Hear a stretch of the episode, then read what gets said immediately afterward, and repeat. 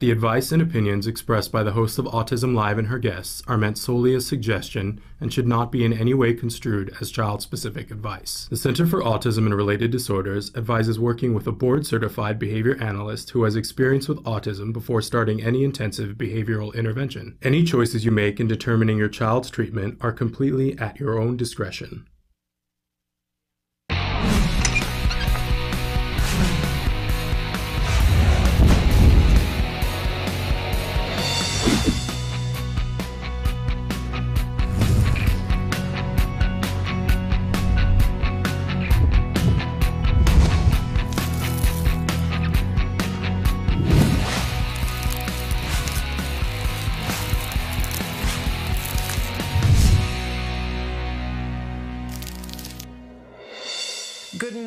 Welcome to Autism Live. I'm Shannon Penrod. We're webcasting to you live from the Center for Autism and Related Disorders headquarters in Tarzana, California.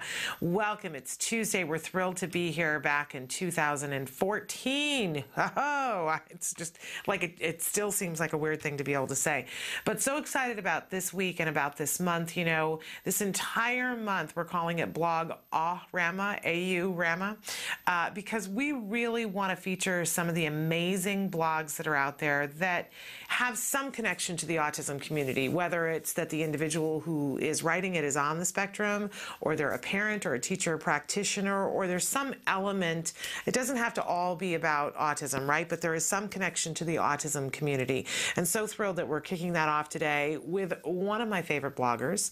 Uh, Liz Becker is going to be with us a little bit later on in this hour. She is the author of The World According to Matt, which is a blog and now a book which is a fabulous, fabulous thing. And we hope that you're going to want to check out both of those things, the blog and the book, but you'll want to be here with us with, with Liz a little bit later on.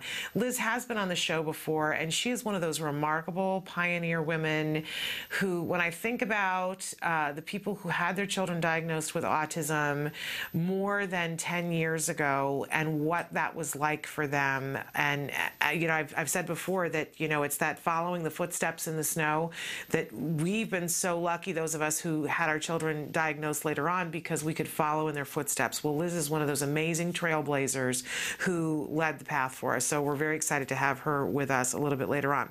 But first of all, I want to welcome you to the show. If you've not been here before, this entire show is meant to be interactive. We like to look at autism from a 360 degree perspective with no judgments, right? This is a big, beautiful spectrum, all kinds of people with all kinds of ability on this spectrum. And it's not just, uh, I like to say, it's not just just the parents and it's not just the individuals who's on this who are on the spectrum although we welcome those two areas of people. Um, but you know, the parent, the grandparents, the aunts, the uncles, the practitioners, people who are, are working with these individuals, we welcome all of you because uh, this takes a community, yes, to create progress that we all want to see for all of us.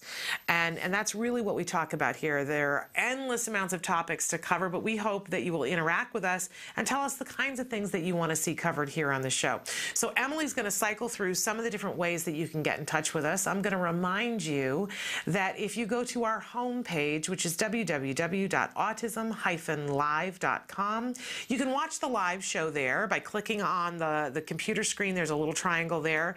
Or you can watch the most recently recorded live show there, but you can also interact with us 24 hours a day, seven days a week. There's a long, skinny white box that's there. Put your cursor there, type away, hit enter, and it shows up almost in real time here on my screen. So especially when we're live, you and I I can have a conversation in almost real time and you can be asking questions of our experts.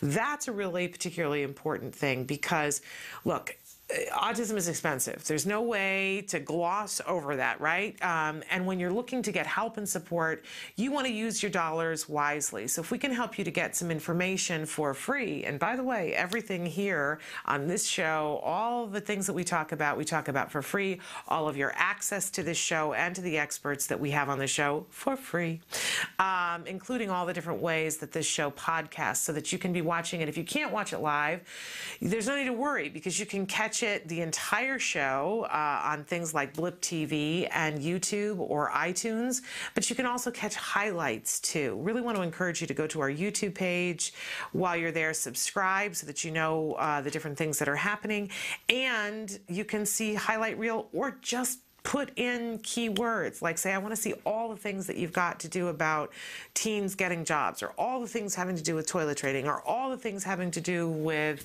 how do i talk to my teacher and get the best results uh, while i'm talking to the teacher. All of those things available for you. We've done over 400 and some odd shows now so they're two hours a piece there's there's information available to you. We hope that you'll participate. Tell us where what we're missing because heaven knows we haven't covered it all yet uh, my, I'll be like, you know, dying and gasping and saying, no, we've got more to cover. There's more things to talk about, right? Uh, anyway, I don't know. I'm feeling very dramatic today. Anyway, we like to start every morning with reminding you, first of all, that I am not an expert in autism. I'm an autism parent.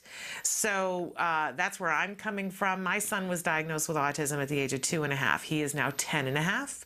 This week literally marks the eight year anniversary of when we walked into that doctor's office uh, and she said the word autism. People ask me why, when I write, do I put autism with a capital A? I know it's not grammatically correct, but on that day, it was very clear to me when she said autism, it was with a capital letter. You know what I'm saying? Um, we've had quite the journey. We've been so lucky so incredibly lucky. And if I ever forget that, I have people around me to remind me how lucky I am. Oh, look, I'm getting verklempt already. But in any case, um, I want you to be as lucky as you can be too. I want you to have access and I want you to get answers to the questions that you have. So that's why I'm here every day to pay that forward, the luck that I had, and hope that you get the answers and the support that you need to do what you need to do on this big, beautiful autism spectrum. So, uh, but uh, again, we have experts here, but I'm, you know, I far. Someday I, I, will be an expert in something, maybe washing dishes, I don't know. Um, but I'm here for the ride with you to learn and to grow, and I do on a daily basis, and I hope that you do too. So, one of the things that we do to grow is that every morning we share jargon of the day. This is when we take on one word, one phrase, one acronym, and we try to make sense of it. And we will cycle through jargon. I love, somebody wrote into us on Facebook the other day and said, Hey, there's a term that I want you to include because I'm just not getting it. And so we're going to be asking Dr. Granpeesheh uh, about that jargon term because I want to get it right out the gate. Uh, so we're going to ask her that tomorrow. But if you have terms that you just you hear on a regular basis and you say, I just don't get it, please let us know and we'll add it into the mix. But we will go back over these terms because I don't know about you, sometimes it takes me two, three, and four times before I really get it. So if you find yourself frustrated sometimes because you think, okay, she explained it, I still don't get it, uh, you're not alone. You are not alone, my friend. Um, okay, and at different times of the year, it's really important that we just we talk and refresh our memory of what these things are because some of the terms we're not going to use every day. So hopefully today's term we won't use every day, uh, but it is a part of our everyday once our kids are school age. So our term today is IEP. Uh, we always like to give you the actual definition and then give you a somewhat, you know, user-friendly version that may not be 100% correct, but gives you an entree into understanding what in the heck are they talking about. Uh, so IEP, what does that mean? It's an individualized education program or plan, depending on where you are in the world, where you are in the United States. Some people call it program, some people call it plan. But the main thing is that you understand it's an individualized education program or plan. It is a federally mandated legal document that details education goals for a specific child within the specific within the special education uh, scope every child is not entitled to an IEP. So when you walk into a public school and you see all the kids that are lining up to do whatever, they're not all entitled to an IEP. Most kids are subject to the curriculum that is set up, and now we have the core curriculum here in the United States, so that all kids will be responsible for learning the same amount of information. And it's not just the kids, right? The people who work with the kids are responsible for making sure that they learn that curriculum, and if they don't, they're supposedly fired. I know. It doesn't always work out that way. But by the way, the teachers who go above and beyond don't always get rewarded, right? Former teacher. Um, so, uh, in any case, though, an IEP, you have to have some sort of a diagnosis to qualify for it. Uh, in different states, there are different criteria. Um, but autism is Eh, eh, one of many reasons that you can qualify for an individualized education program. Do you want your child to have an IEP? Well, if you want for people to look at your child as an individual, yes, you do. And and that's exactly what it does. It individualizes their education program. It means that you can color outside the lines, which is sometimes exactly what our kids need. So let's take a look at our working definition here. Individualized education program, a written plan to educate a child with special needs that must be followed. And this is really the key here is that, you know, people tend to get upset around IEP time because there's a lot at stake. Because it is a legal document, it specifies that all the people who work with your children must be working on very specific things. So if at the beginning of the year you say, um, you sit down with a team, and it really is supposed to be a team that you're included on, and you say, here are the goals, and they say, here are the goals that we have, and you agree on them, or you put forth goals, it can work both ways. Um, and, and you can do both simultaneously, but you agree at some point you agree by signing off on it and saying this is what i agree that we're working on for my child for this year. Um, and if you what you really want is for your child to be having conversation there has to be either a goal in there that works towards that or defines what that goal is. Otherwise the school is not responsible for working on it. And if it is in there whether it's hard or easy they are responsible for working on it and responsible for being accountable if the goals aren't achieved. So sometimes, you know, I mean, I, I certainly have had the experience where we got more done in a year than other years. Uh, and it isn't always that the teacher is better, whatever, because they're supposed to be following that IEP. And by the way, if they don't, you have legal recourse and they know it. Uh, you have to use it but it is it is a, the hammer that you hold over people's head later in the year saying you must do this. I don't care if it's hard. You have to do it. And if you can't do it then you have to explain why you can't. So the iep really is the roadmap for a successful year or a mediocre year. Um, and that's why we all get a little tense around IEP time. Um, I, I, wanted to have this as the the phrase for today because some we are moving into IEP season, and um, most people start to get their IEP invitations in March or in April. But we want to start getting prepared. If we're prepared, whether you're a teacher or a parent, if we're prepared, the IEP is going to go better, which means next year will be that much better. And we're also going to be pushing to have the IEPs upheld this year, right? Okay, so IEP, Individualized Education Program or Plan, okay? Uh, moving on, we always have a question of the day for you. Our question today and you know, we're we're at the beginning of the year. We asked you last week about New Year's res- resolutions. So today, I want to know from you if you could change one thing, what would it be? And no holds barred on this one. So it could be something you change in yourself, something you change in the world, something you change in your child, something you change in your spouse. What if there's just one thing? If you could only change one thing and you had the infinite power to be able to change it, what would it be? Uh, oh, it's so open ended. You know, I, I go, oh, would I choose this? Would I choose that? Would I choose this?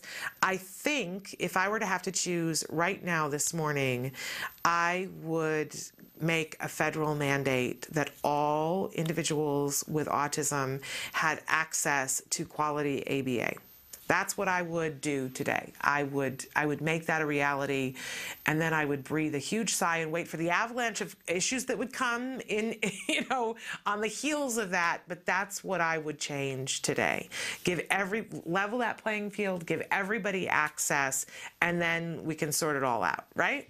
Uh, but I'd love to hear from you. What would you change if you could change one thing today? What would it be?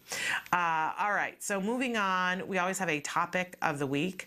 Our topic this entire week is about getting support in all the different ways that that can come. Um, you know, in all the different ways that you need support. Is it that you need a babysitter occasionally so that you can go on a date with your significant other? Is it that you need somebody who will listen to you and not be judgmental when you say, some days I don't feel like I can do this, right? Um, is it that you need the financial support? I mean, because I think all of us need all of these things, right? So, where do we get support from? Who do we get it from? How do we get it? How do we ask appropriately? How do we ask specifically for the things we want? We're going to be talking about that all week long. Some of the different things that we're going to be uh, talking about today Alex Plank is here from wrongplanet.net. We're really excited to welcome back to the show in 2014. And I specifically am going to be talking with him today. We're going to talk about a lot of different things, but one of the things I promised him that I was going to ask him is where do teenagers go to connect and make friends and meet other people and socialize? So Alex is going to be here with us to talk about that. I mentioned that Liz Becker, wonderful autism blogger, mom, and blogger author, uh, autism author and blogger author uh, from The World According to Matt will be here with us just a little bit later on in the hour. And I'm not sure if Matt Asner is going to be with us. I still hadn't heard this morning. We put him on the schedule. I'm thinking he's not going to be here, but we have lots to cover, including our healthy eating tip this morning. Uh, we're going to be talking about what to have in the pantry for because it's flu season. It's coming. I know a lot of you are already sick, and some of you are afraid of getting sick. What to have in the pantry when you've got kids on the spectrum, people on the spectrum, to make sure that everybody gets healthy, stays healthy, and gets healthy again as quick as possible. You're going to love these tips. So, all of this and much more, stick with us. We'll be back after these messages.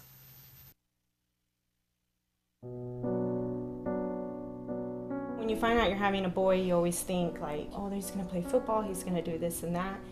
And then when he's diagnosed, all those things get washed away like that piece that's always in the back of your mind, you know, where is he? What is he doing? Is he safe? We really didn't know what we were dealing with. I wish that they could have directed me a little bit more and provided me some information. I was a young mom. I didn't know what it was like to raise a boy despite a boy with autism.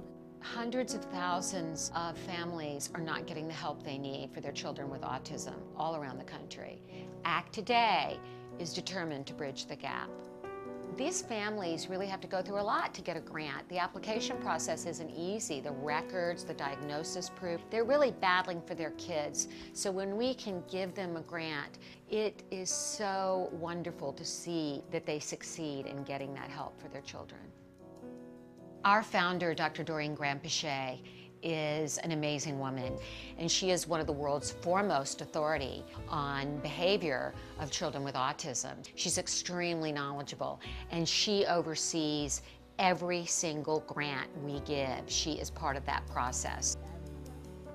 People may think of autism care and treatment as simply schooling or therapy, but you know, we provide important safety supports, things like fencing, for example. The whole family's living in fear of that child running out into traffic. I recently delivered an iPad to a little boy with some of the apps that are out there for children with autism. Miracles happen. I got the iPad from ACT. From ACT, What yeah. did it say? Can you repeat that, Dustin? I got the iPad from ACT. We have helped so many military families. And when I think of these brave families that are fighting two battles one to protect our country, and one for the right treatment and care for their children it, it breaks my heart. And I think we have to do more as a nation to help them. There's not a day that doesn't go by that we don't think about it. Some people say, oh, he's normal. You don't see the battles that I see every single day. My husband does have to deploy, and when they get on that bus, that might be the last time that my kids ever see them. So I called, and they informed me that he had received the grant, which was like a blessing from above. I was just like speechless. I just started to cry because, you know, without it, we would we would have been lost. The ACT grant was a total miracle, and without that, they wouldn't be able to receive the service dog. So we're so appreciative what they've done for us as a family. Recently, ACT Today funded a program for military children with autism in San Diego, the Inclusion Films program, which is run by Joey Travolta and teaches uh, kids on the autism spectrum literal filmmaking skills. They learn how to make a movie. Are we ready? There you go, got it. Okay. Everything that goes into the process of making a film goes into everyday life. So they're learning life skills, they're learning to collaborate. It was really nice to know how much they were enjoying this camp and they're with people who are supporting them and are making them feel great about themselves and their differences and their similarities. And I get two kids that are working together and apart and together and apart, so it's an interrelationship as well as a camp and a learning experience. It's so fulfilling when I get letters. One stands out for me, a, a, boy who was 14 with Asperger's, and we gave him a grant to go to a drama camp. He wrote to us and said, Dear Act Today, thank you for letting me belong for the first time in my life. These kids are remarkable. You know, we underestimate them. They're so knowledgeable, they're so capable, and we can change the life of a family, which means changing the life of a community.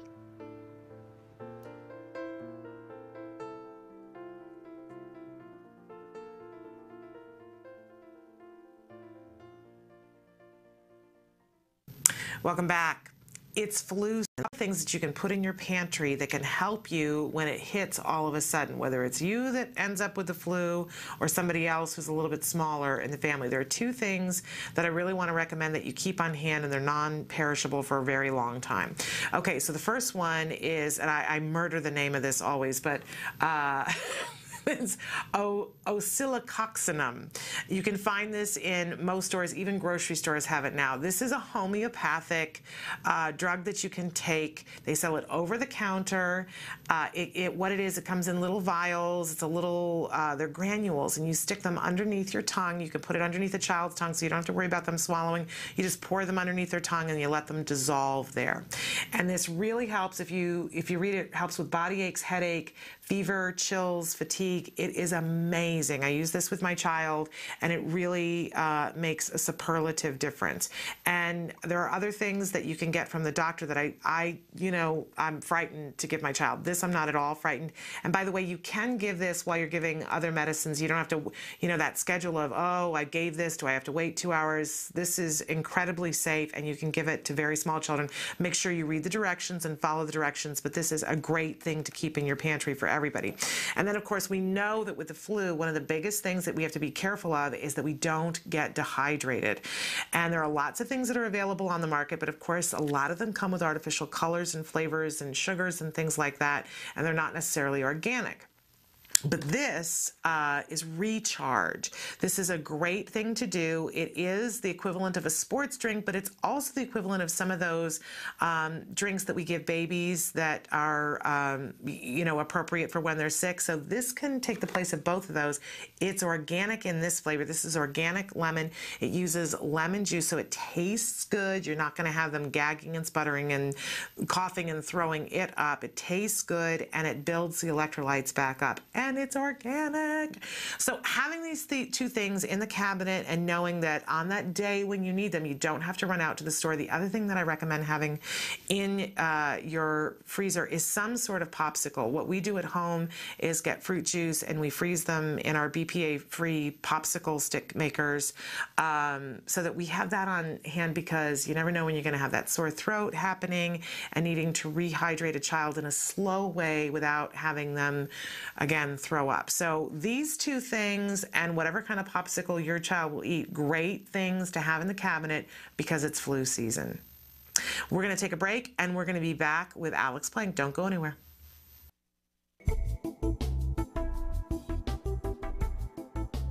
Skills is an online program that provides assessment, curriculum, positive behavior support planning for challenging behavior, and progress tracking, and it does this all in one place. The skills assessment and curriculum addresses eight areas of development, which even includes advanced higher level areas such as executive functions and cognition, which pretty much makes skills the only ABA-based set of curricula for teaching more complex skills, things like problem solving, planning, self-management, perspective taking, and even inferring and predicting others' private events. Skills is a four-step system. Step one is to add the child to your account. Step two is to start assessment. The skills assessment is the only ABA-based assessment with psychometric research demonstrating the language subscale to have excellent reliability. Every area of human functioning and typical child development from infancy to adolescence was researched, making the skills assessment the most comprehensive of its kind in the world, and we're quite proud of that. Skills is easy to use. Simply click Start Assessment and begin answering questions. Or simply type in a keyword Find specific activities to assess and add activities to treatment. Step 3 Choose activities. Once you've completed the assessment, Skills selects from a pool of 4,000 activities categorized by age, level, and skill type to provide you with exactly those activities each child needs. Start by choosing a curriculum, then a lesson, and finally an activity. Click the information icon to view prerequisites, ages in which targets develop, examples, and IEP goals. Click the video icon to watch a short video. Once you've identified an activity you want to teach, adding activities to treatment is a snap. Step 4 Start treatment. Here you can access customizable activity lesson details, add your own customized targets and exemplars, and edit an activity status such as introducing or mastering it. You can even print handouts such as worksheets, tracking forms, visual aids, and other materials. Skills also offers multiple progress charts mapping curriculum progress, lesson progress, and cumulative number of activities and targets mastered over time. The Skills Language curriculum is categorized by verbal behavior type so that users can identify progress for verbal operants, such as echoics, mands, tacts, and interverbals. Skills is one of the only programs that provides the ability to write behavior intervention plans or BIPs for challenging behavior. With just a few clicks, the outline of the behavior intervention plan is written for you and ready to be printed and implemented. You can learn more about Skills today and get started by visiting us at www.skillsforautism.com or you can call us at 877 975 4559. Skills, progress starts here.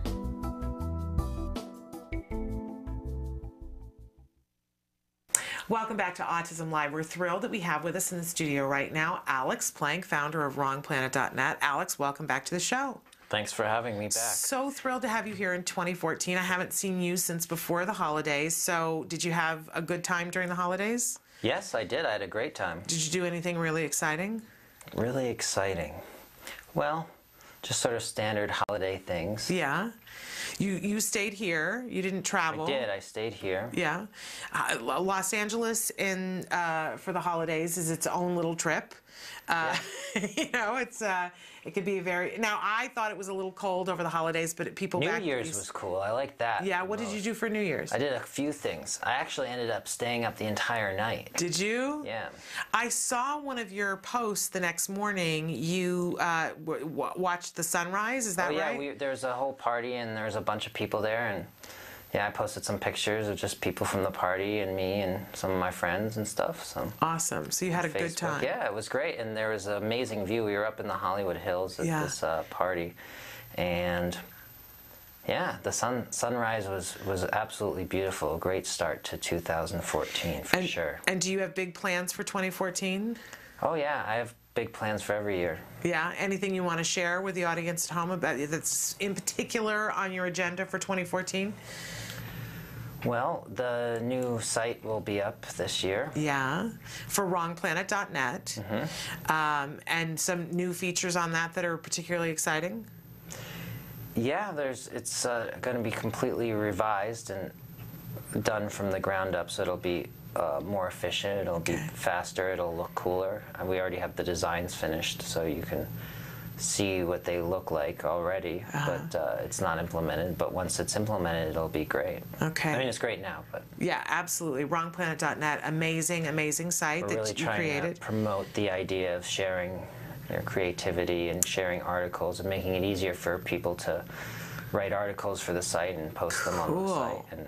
Put Love them on that the front page and get a lot of viewers of that. I mean, most of our traffic, I think, goes to the the community. Yeah. We have you know, 80,000 plus members now. Yeah. And it's really remarkable.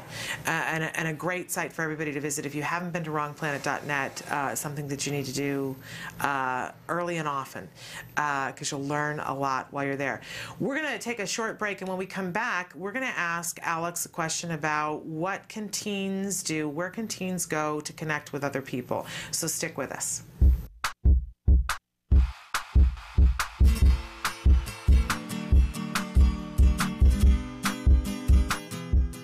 Hi guys, welcome back to Smarty. It's January and a whole new year has gone by. To commemorate that, Autism Live and Smarty have decided to give you a template to make your very own time capsule. The materials you'll be needing are glue, a jar, photos, keepsakes, pen, and a template you can print from facebook.com slash autismlive. Here's the template that I printed out from our Facebook page. Depending on the skill level of your child, they can do this independently or you're gonna help them fill out all the questions.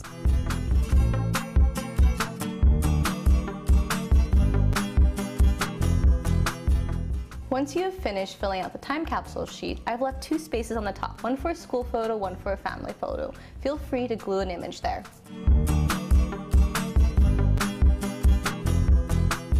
Now that I've glued the photos onto my sheet, now I'm gonna grab my jar and start filling it up with all the things I would wanna remember from the year that just passed. I would say include photos, mementos, toys, things that are gonna be really important to you at this time and moment that you'll be excited to see later in the future. Once you're done filling up your jar with all the things that were important to you for the year 2013, you're gonna wanna seal it up. And it's up to you for how long you wanna keep it locked up. Time capsules are a great way to remember where you have been and where you're going. So I hope you really enjoy this activity and until next time, craft on guys. Can you see me flying by your side? Welcome back to Autism Live. We're here with Alex Plank, founder of and creator of WrongPlanet.net. Yes. And we promised that we were going to have Alex answer the question where can teens go? What can they do to make friends and, and practice socializing? Well, the first place that I would recommend is wrongplanet.net. I started the site when I was a teen and I literally didn't know anyone else on the autism spectrum.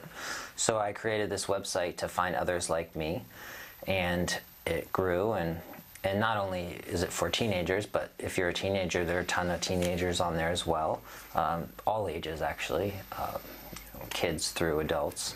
And I think that you can, first of all, have a social outlet online, and that's helpful, you know, chatting online, chatting in the chat room, going on the discussion forums. But in addition, you might be able to meet up with other people in your area. If, especially if you live in a bigger city, it would be pretty easy to find someone else who lives in your area. And if you can't find anyone on there, or if you want to, you probably will. So uh, if you want to add to that and find even more friends, you can maybe join a club for something that you're interested in. That seems like pretty obvious advice, but I think uh, a lot of people are afraid of joining clubs because of the social anxiety. Mm-hmm. But the problem is that if you don't try, you're never going to make any friends. You're just going to have worse anxiety. So just treat friends, making friends as a activity that, you know, you either, even if you're not successful in the short term, you might be learning skills that'll make you successful in the long term. So don't get discouraged. That's what I would say. Okay. And when you were a teen, did you join clubs? Did that work for you? Oh, yeah. I joined a lot of clubs. I was uh, in a band, I Uh-huh. played music. Uh, I was interested in computer science, so I was Uh-huh. tried to seek out people who were also uh, computer geeks, Uh-huh. and that helped me a lot. And were you also in the drama club?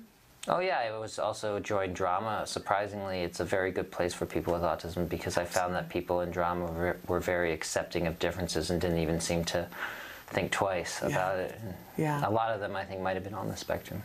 And a great place to try things out too. That like there's there's yes, some it's ru- great for Yeah. social skills because you, you have a script, so you don't have to think about what to say. All you have to think about is how to act. Right. Which is a good way to learn how to act. And then when you actually do have to think about what to say, maybe you might make it easier for you to act, to do the body language that you learned in the eye contact if you're already practiced doing that in an environment where it's easier.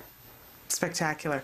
Well, we're going to take a break, and I, I, well, actually, uh, you know, we can continue talking about this. We've got some time. We so, yes, we do. My clock is in a different place, so I'm a little discombobulated at the You're moment. not we have some a time. watch. I, no, I never wear a watch. Why? I'm allergic to so many things. Are you I can't, allergic to watches? I'm allergic to watches. If it has any nickel on it, or if it's uh, been if it's leather and been tanned with certain things, I can't wear it. So I'm I'm addicted to my clock on the wall. Yeah, I'm allergic to nickel. Well, then why don't you just wear a watch that's made out of something else? It's hard to find watches that are made out of other things. It's They make watches out of gold. Well, but depending on what kind of gold, some gold has nickel in it, so you have to get specific kinds. Right. And yes, and then once you buy it, and then you find out, oh, I have a reaction to it, uh, it's hard for me. So I tend to be somebody. I'm one of those people now that loves. I'm addicted to my phone and checking the time on my phone, and uh, but we're. I just checked on our iPad. We have a little bit of time. So uh, in terms of when you were a teenager, because I think you know one of the great things that I love is having you in my life that I can say, you know, Jem is is coming to an age, and I can ask you things and say, Alex, what do you think about this? And you know, I'm sure there are many parents that are out there that would love to hear your experience of when you were a teenager. Um, you know, I, I, I Well, imagine. mean, when I was a teenager, it was really hard to make friends. I, I really was depressed when I tried to go to school. It was really hard. I never was able to make friends. So I think that that's one area that gets better as you get older. And I think a lot of parents think that it's always going to be like this, but it's not. Yeah. I mean, I gradually got better at making friends, and now I think I'm pretty good at making friends. Yeah, I've, I've watched you uh, meet people for the first time, and you do very well. I think you do better Thank than I you. do. Um, I'll be honest with you. I think that you're more socially adept than most of the rest of us. Honestly, uh, you know. Well, I, I think that part of the fact, part of the reason you might think that is that it, I've studied it so much that maybe I've gotten to a point where maybe it took me so long to learn it that I've actually gotten better at it than some people without autism. In Right. certain situations, I still struggle with a lot of different areas, but in some situations, it's very easy for me. Yeah, I don't know anybody who doesn't struggle with some things socially, though. But you know that how. Well, yeah, most people are are shy, I think, and Yeah. at least a little bit, and a lot of people have social anxiety, not necessarily just people on the spectrum. So there's a whole range of issues that people face that, you know, out there. And, and you know, I give talks, and a parent will come up, and someone who's not a parent who's not on the spectrum, but they have a kid, they're like, well, that was hard for me too. Yeah. Like when I was a kid, and it's Yeah. like, yeah, it's hard for everyone. So I think a lot of times people with autism want perfection, and that is why they get frustrated in these situations where most people would just sort of brush off right. a f- quote failure in a social situation. Uh, someone with autism would focus on that and Yeah. wonder why for a while. Yeah. Did you happen to watch the Golden Globes on Sunday? No. There was a moment when um, Amy Poehler played like a 15 year old boy for a couple of seconds. She was pretending to be Tina Fey's son, her 14 or 15 year old son. And he came out and he was very socially awkward. And because she was playing a 14 or 15 year old boy, and it, not a 14 or 15 year old boy on the spectrum. And it reminded me, oh, you know, all boys at that age are a little socially awkward. Uh, my mother used had an expression about, you know, so and so hasn't been fetched up. That was Fetched up? What does fetched up. You- You have to be grown up, and at a certain point, you get to the point where you understand these things. But she would refer, she would say, "Oh, so and so hasn't been fetched up yet." Um, but you know, at, because I think as autism parents, though, we forget that we think it's just our kid who's being socially awkward, and we Right. forget that you know. And I think parents also put a little too much emphasis on success and not enough emphasis on the process. You know, that they worry that their kid's not doing well or is getting made fun of. But um, I think a lot of times parents place too much worry on, on these things. And, Yeah, and if, they, if they worry too much on the outcome, you know, the outcome is going to be independent of what you do in a way. Yeah. I mean, you kind of do certain things that go towards a certain outcome that you want. And if you do certain things, you'll be more likely to get that outcome. But even if you do those things to like, you know, 10 people, if you, you know, maybe nine out of 10 of those people wouldn't even respond favorably. But if one of those people wants to become your friend because of that, then I say that's a success. Right, I mean, there's so many people in this world that you really don't have to worry about rejection. it's true. It's absolutely That's true. why It's I great just things like to realize. don't even care. You know, a lot of people, even not on the spectrum, I think when so, when they get rejected or when someone says something mean to them or if someone's being mean to them, they like take it personally, have to like defend themselves or like they get into an argument with that person. I just sort of just like walk the other way and go, you know, find someone else to talk to. You know, it's just like not worth the time well, for me. it is unreasonable to think that any of us will be liked by everyone.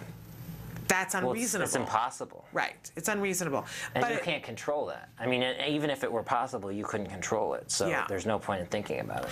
I think it's a really good point. But again, I, you know, I look at you and it's great to have you here as a reference point because to hear you say that you did you had trouble making friends and to hear you say it's more important to focus on the process not the product helps me as a parent. I mean, I'll be honest, uh, you know, there were times where I got really frustrated and, and wondered if I was doing something wrong and, and just got really self-conscious. But I, but when But you made get, it through. You know, yeah, but nine times out of ten, I didn't feel that way. Or even five times out of ten, I didn't feel that way. way. And I think that when you're not feeling self-conscious and you're feeling comfortable, you're going to actually make friends more likely. Yeah.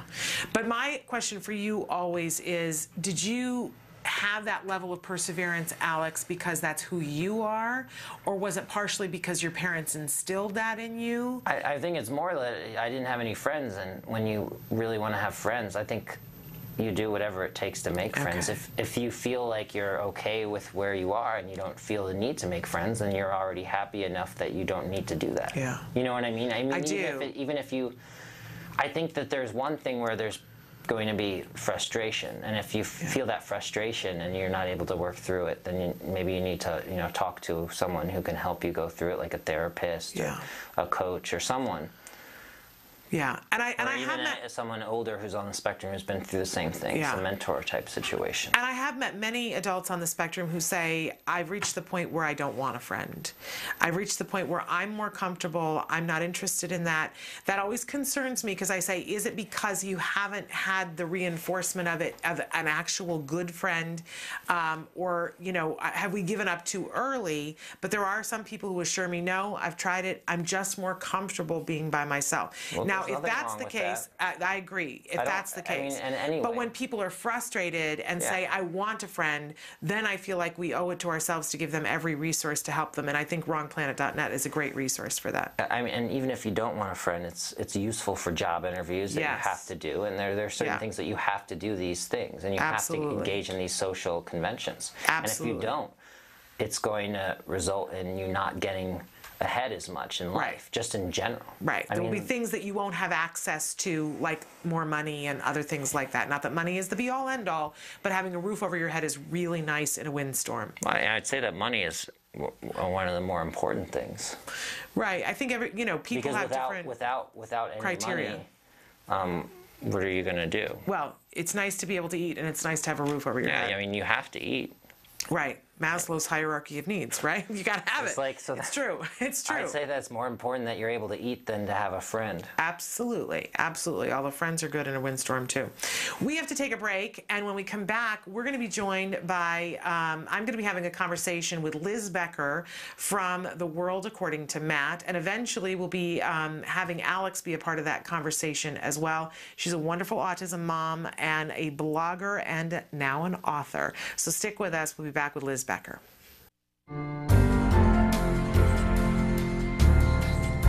What do you think about the prevalence of autism, the rising number of prevalence, and what are your thoughts on what this world is going to be like with so many individuals on the autism spectrum? I think a lot of the increase is just increased detection on the milder spectrum, but I think there is some severe autism that's increased. Older parents having children would be one factor.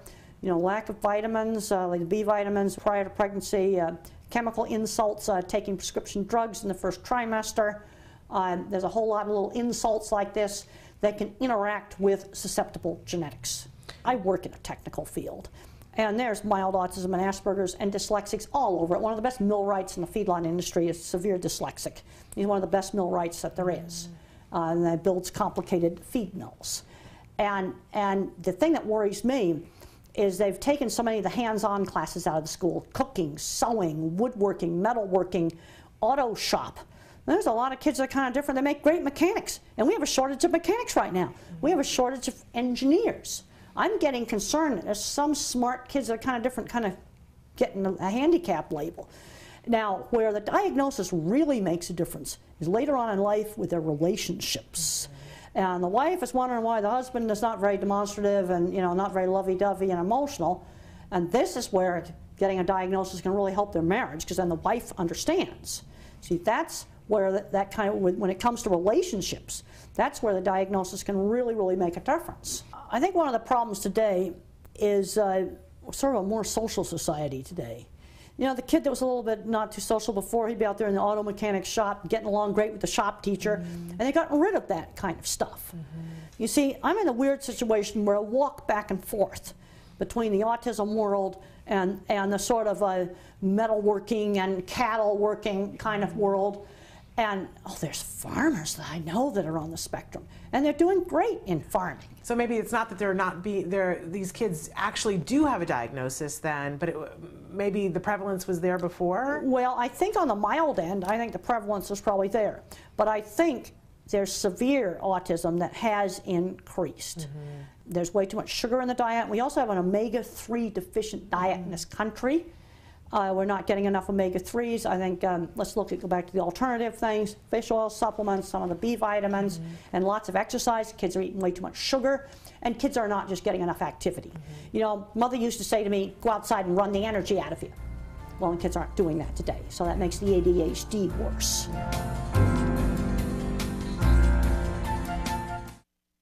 Welcome back to Autism Live. All this month of January, we're featuring, we're calling it our blog AURAMA, A-U-RAMA, uh, where we're featuring all kinds of autism blogs, and we wanted to start that off with a bang. So we've got one of our favorite guests, Liz Becker, is joining us via Skype, and she is an amazing blogger, an autism mom, and now an author. So Liz, welcome back to Autism Live. Thank you for having me, Shannon. I'm happy to be here again. Well, it's our treat. I was saying before, I don't know if you heard that you are one of those amazing people. You were a pioneer. Um, your son, Matt, was diagnosed with autism at what year? 1988. Yeah, so you you are somebody who has blazed a trail that we're all following behind you. You've done such a remarkable job, and we all respect and admire you so much. And you've got a blog. Tell us about the world according to Matt. Well, I, the um, actually it's a full website. It, it, does have blog features on there where I have a lot of my stories listed, um, but it's uh, also a website which has a lot of other things on there too, like what's in the news. Um, it has uh, things about Matt and photographs. So it's kind of an all-purpose website, making it bigger and bigger. I can't help myself. No, it's a wonderful resource, and thank you for pointing that out because there is, uh, you know, there's a blog, but there's ever so much more than that.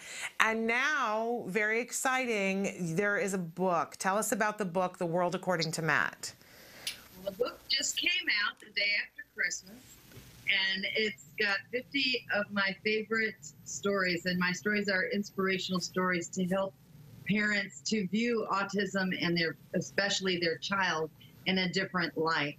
And it was received very well. I was I was pretty surprised to see how well it did right off the bat. So um, it's available on Amazon as an ebook, and now I'm looking at it thinking, why didn't I put a hardcover out? well, it's never too late. It's never too late to do that. But uh, a wonderful book. I'm reading it and loving it, and I want to encourage everybody to read The World According to Matt, and you can find it on Amazon.com. And Liz, you've got some pretty exciting news about what's going on with Matt. But tell us quickly what, how old is Matt now, and give us a little bit of background about Matt and what he's like. Well, today is Matt's 28th birthday. Amazing. He's 28 years old. He had regressive autism, and it began just right before his second birthday. So we've been doing this for 26 years now. That on the he is moderate to severe. Um, the only reason that they don't just say severe uh, is because he doesn't harm himself. But otherwise, his autism is pretty far on the spectrum. He's mostly nonverbal. He can speak, but he chooses not to a lot. And when he does speak, sometimes he gets his words mixed up or backwards, kind of thing. Um, the, the prognosis for this was, you know, you will you will need to institutionalize him, and and you're not going to be able to handle it. And right now, Matt is living in his own place. He's independent. He's got an apartment.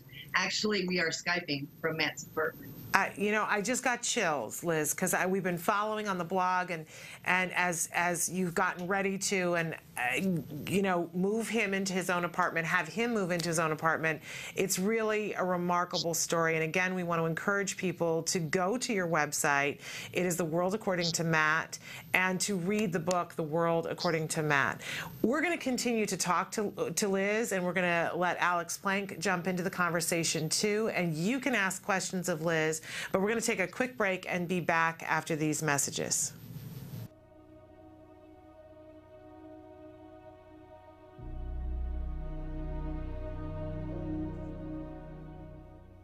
Hello, fellow activists. Last week I introduced you to step five of the 10 steps to empowerment shore up spiritually. Let's talk more about finding ways to do that. How to find out what lifts your spirit, feeds your soul, and make it a practice. That practice is different things for different people. It could be the practice of meditation, of prayer, of community worship, or serving others. But it's the practice that will give you hope and faith and strength for the journey ahead for the marathon journey of raising a child with autism. I get inspired every day by the families of children with autism that I come into contact with, like the parents of the nonverbal child who have not given up hope that that child will speak one day, or the grandparents who should be enjoying their retirement but instead are joyfully raising their adult grandchild with autism, or the mother who is fighting for services for her daughter while her Marine husband is fighting a battle to keep our country safe. They all inspire me. My grandmother, Diddy, who is an angel who still guides me every day, had this quote inscribed in her Bible I sought my soul, but my soul I could not see. I sought my God, but my God eluded me. I sought my brother, and I found all three. I think I'm finally starting to grasp the meaning of that. So feed your soul, lift your spirit, and until next time, keep the faith.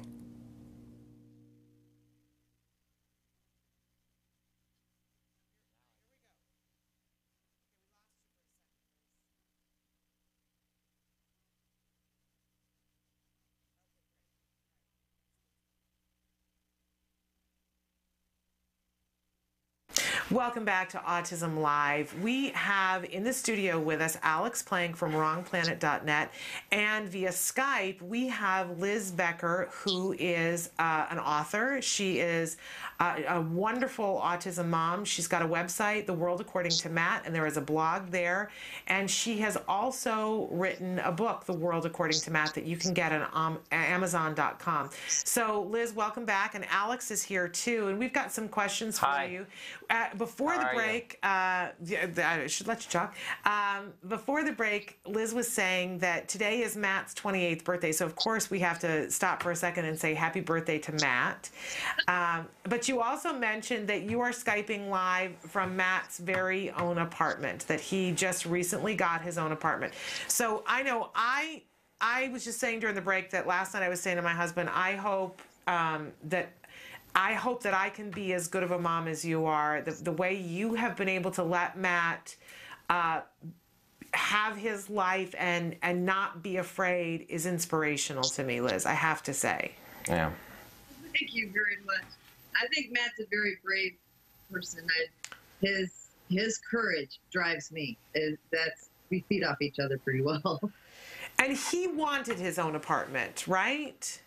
Very, very much, very much. At age 19, after he graduated from high school, he watched his siblings move away, and he thought that you know that was time for him to move away, and he packed a. Uh, backpack and started headed for the door. And you said him, there's some steps first. there's some things we have to take care of. So it's been, uh, you know, a few years, and there were some steps in the process. What was the biggest thing to overcome? Do you think, Liz? Uh, the well, there's there's quite a bit. He had to be able to take care of himself, um, just normal everyday things like make, being able to feed, uh, cook, uh, take care of his own laundry, be responsible, answer a telephone, um, answer a door. You know, when somebody knocked at the door, he, there were uh, shop for himself kind of things. Be able to use his bank account without going over. We, there was a lot of things. We made a list, and you know, I, after I calmed him back down, we went. We went- made a list. And I said, okay, these are the things that you're going to have to be able to do if you want your own place. And we started kicking it into high gear that day. Amazing. Is he working, or does he have a job, or is he looking for one? No, and and uh, a lot of people ask me that, but I don't think the job defines him. You have to remember he's severe on the severe side of autism, and very few people ever meet a severe autistic person. Um, he's very emotionally fragile, and for somebody to treat him badly would make him revert inside himself almost immediately. And to prevent that from taking place, it's basically a matter of keeping him away from negative people. And that's hard to do in this world. Yeah, it really is. But you know, Liz, I, I I'm so struck by the fact, and, I, I'm so glad that you're here to educate us because um, when you talk about somebody being severe, I get a mental picture in my head. And you mentioned before that he's not considered severe because he isn't self-injurious, um, but I don't picture somebody who's moderate to severe being able to do their own bank account and being able to do their own laundry and being able to graduate from high school. So I, you know, I'm I'm so glad that we're talking about this so that you can help to educate all of us about what's possible. It takes a long time and a lot of patience, but it can be done. It's a slow process, and as long as you're not in a hurry and just let them take you at their pace, it goes a lot smoother. You know, I, I let Matt direct me as to what he can do, and when I see that he's he can be pushed a little bit, I will push a little bit, but I don't push real hard on anything. I let him direct the traffic, kind of thing, to to give. He needs to educate me, so and he knows that. So we're really good in the communication department and he, he he reads my body language really well and i read his and, and we use that information to decide okay how far can we go with whatever we're doing Can Really push- remarkable. That's Liz. great. Now, do do you ever worry that it might not work out with the own apartment, or are there any fears that you have, and how, how far how has it been working so far?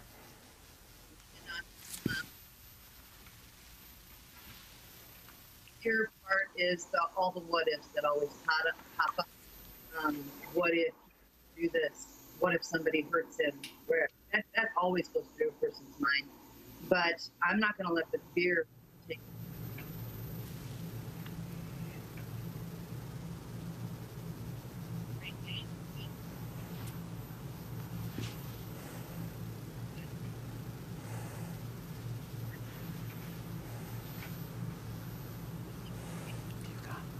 Okay.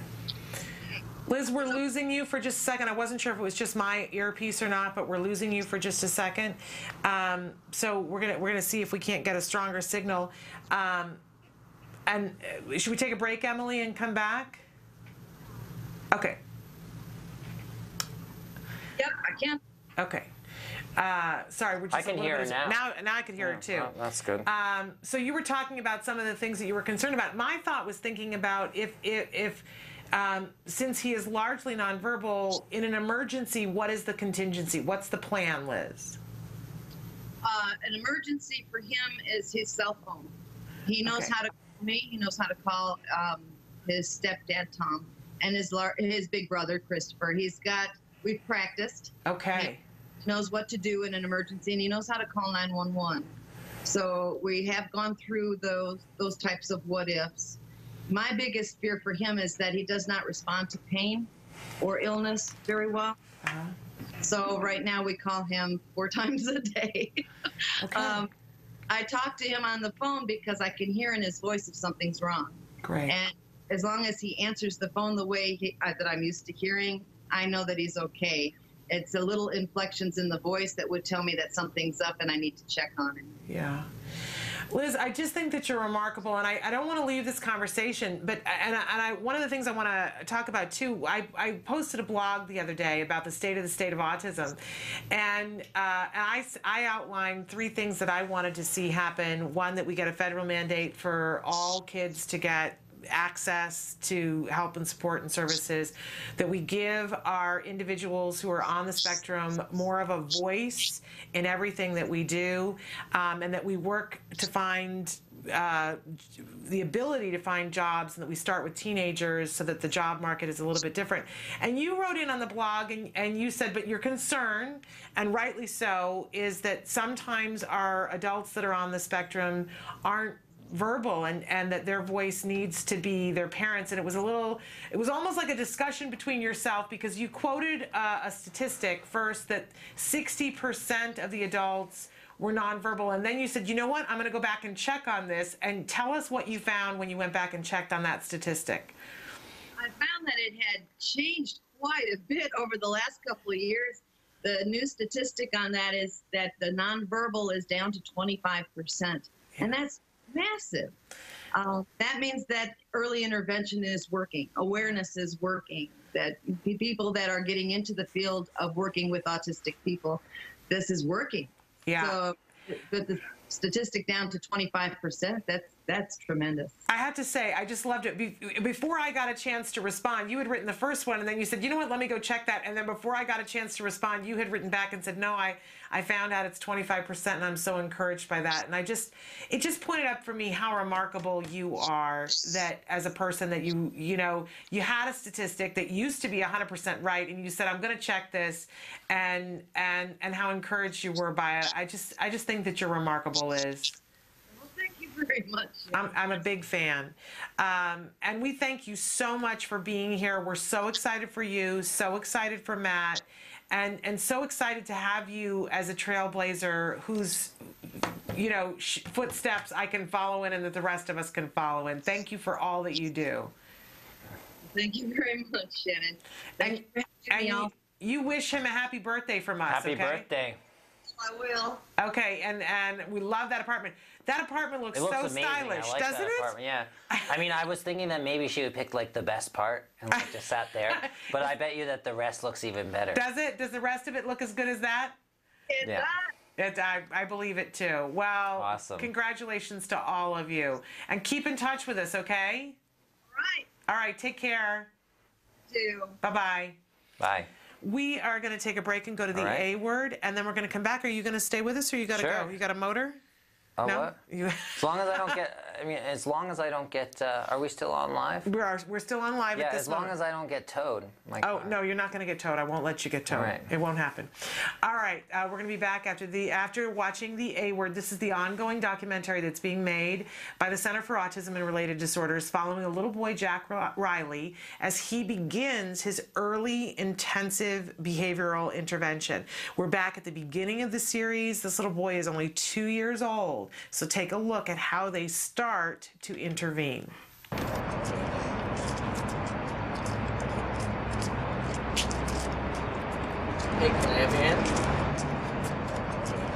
if everybody's agreed and held hands that early intervention is key, then I can't I can't imagine why. If the regional center knew on November second that they didn't speak or make much noise at all during the evaluation, they knew that on that day. I, I can't comprehend for the life of me why it would even take a month to start speech therapy. That doesn't make any sense to me. The waiting's hard. The waiting's really hard. We read things about how the brain is so much more malleable the younger they are. And, you know, every day that ticks by just seems like a waste of time.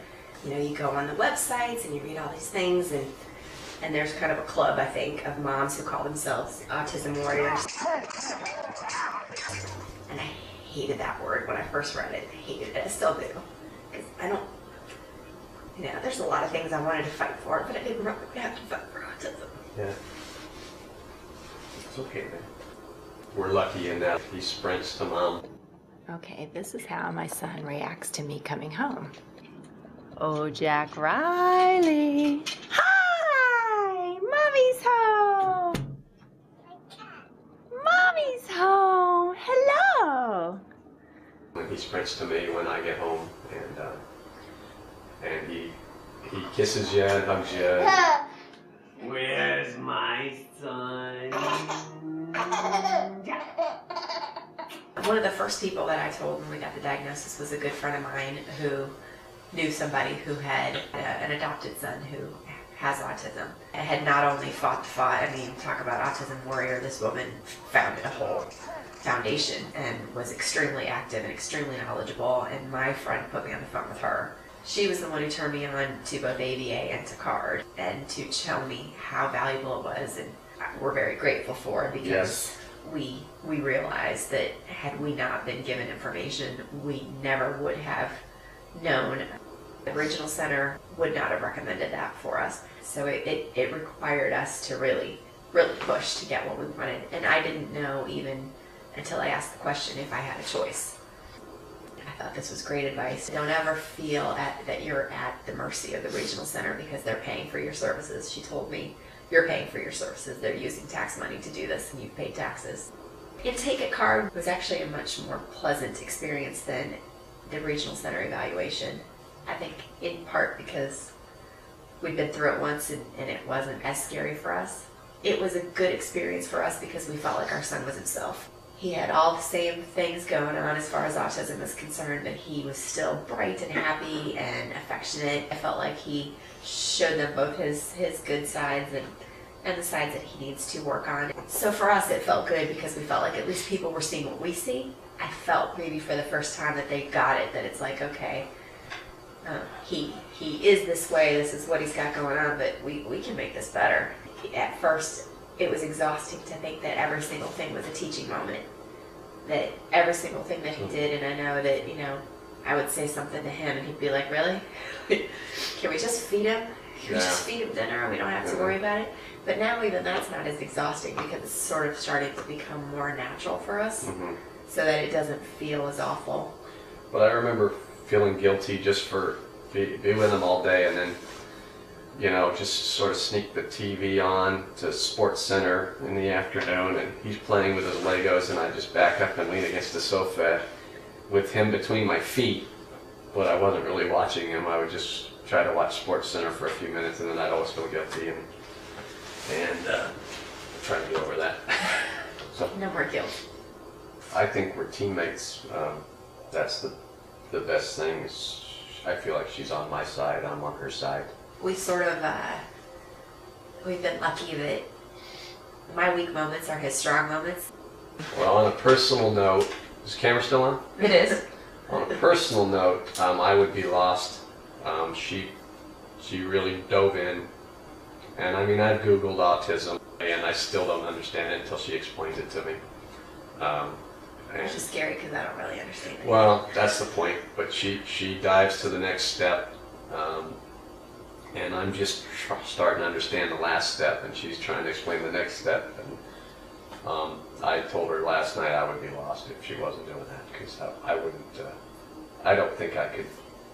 Sometimes I'm reading these things and and uh, it just floats over me because I'm I go numb again reading about it. Well, I think in, in, in fairness, I, I think one one person in each family has to take that role Yeah. because I don't think you can both drive. I think there's always somebody in every family who just takes takes that role. Yeah.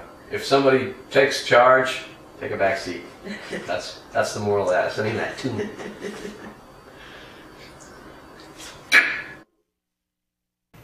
Welcome back to Autism Live. That was, of course, the A Word, an amazing ongoing documentary. And what you just saw was one of the, it was the, really the second in the series. So the family is, you know, just finding their feet. We encourage you to go to their YouTube page, watch, watch the entire series, or watch at different places as they pertain to what you're trying to do in your home. It really, there are over two years of episodes now, so you really can see an arc from when this child started therapy to where he is now.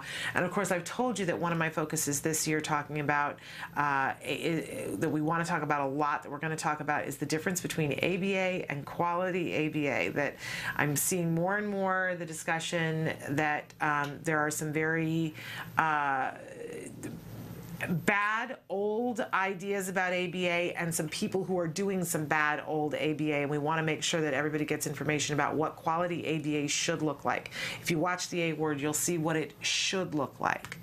Um, that this is what we're fighting for, not that old idea of ABA, this newer idea of ABA. So I hope that you'll watch and tune in and watch that. Now, um, back to us being here in the studio, we are here with Alex Plank, who is the founder and creator of WrongPlanet.net, and thrilled to have Alex with us. Somebody had written in a question um, that for teaching ex- executive function skills, what's the best academic plan- planner we can use to copy assignments? And I said to Alex, I wanted to talk with this, him about this a little bit because um, you know, there there are uh, my my son's school and a lot of schools on the first day of school because he's still in elementary school. They give to the kids uh, a planner, and it is a spiral notebook that basically is a day planner kind of thing. Um, you can fill in the dates on things or weeks. It has Monday, Tuesday, Wednesday, and you can put the date in there, and it has a block a square with lines in it so they can write down their assignments, that they can track things. And it, you know, it's functional. The spiral comes undone, and once a week I have to redo the spiral, and I practically lose my mind when I do it. Um, and it doesn't give a big enough space for him to write everything and it's a little frustrating. One of the things that we did last year for his birthday he turned 10 and i would never have believed that i would do this but we got him an iPhone for his 10th birthday because it was my hope that we could start to begin to teach him how to in the notes section on his iPad write down what the assignments. Now the school really doesn't want him to take the i he has it at school, but he's not allowed to have it out. That doesn't make any sense if that's his. Uh... Well, I can ask for it in his IEP this year. Yeah, should do that. Um, uh, but I wanted to talk with Alex a little bit about because during the break, I was saying, is there a planner that you recommend? And you were very adamant about we should be doing these things. Where? Well, you should have an iPad, some sort of tablet, or, or, or you know, smartphone. Uh, for young kids too, I just think it's ridiculous that you would think that these schools are teaching them to use something that's not going to be used when they're Right. adults. I mean, by the time that they graduate, I mean, there's no one's going to. Right now, in the no one uses paper really. Yeah. You know, I mean, it's still used, but it's antiquated. It, it's It's on its way out. Using yeah, paper. It's, it's kind of ridiculous. I think it's it's kind of like teaching that you have to instead of you know if to get your license you have to like learn how to you know do a horse and carriage. Right. And, and that they don't and that they don't allow cars. You know they don't allow you know kids to learn on cars. Right. That you have to do a horse and carriage, and that you just have to figure out the car thing on your own. Yeah. You know what I mean? It just makes no sense. I do, but I will tell you that, uh, you know, I'm a former teacher, Mhm. And the vast majority of the teachers who are teaching right now have been out of school for more than six years because the younger teachers, almost all of them, lost their jobs in this most recent wave of laying people off. Um, so the vast majority of teachers are, were they're at least six years out of technology that would be used in a college. And I know coming b- back to the work situation here after being out for six years when we were Mhm. five years when we were working intensively on autism, things had changed significantly in terms of what. And everybody here on the staff, when I say you know print this document out because I need to use it here, they get a little fatutzt with me and say, we're, you know, that's a whole lot of paper. Can't you just read it off of the, you know, you've got two monitors here. Why, why do you need it paper? Um, and they really push for me to to not use paper. I come from a generation where we used a lot of paper. I'm, I Mhm. like to be ecologically sound and and not waste paper, but. I'm I'm used to the paper and pen, and I see that my son's school and other people's schools are used to the paper and pen. Well, I think I think it's it's not it's not really about the ecological part of it, which obviously you know it's it's better for the environment, but I don't really care.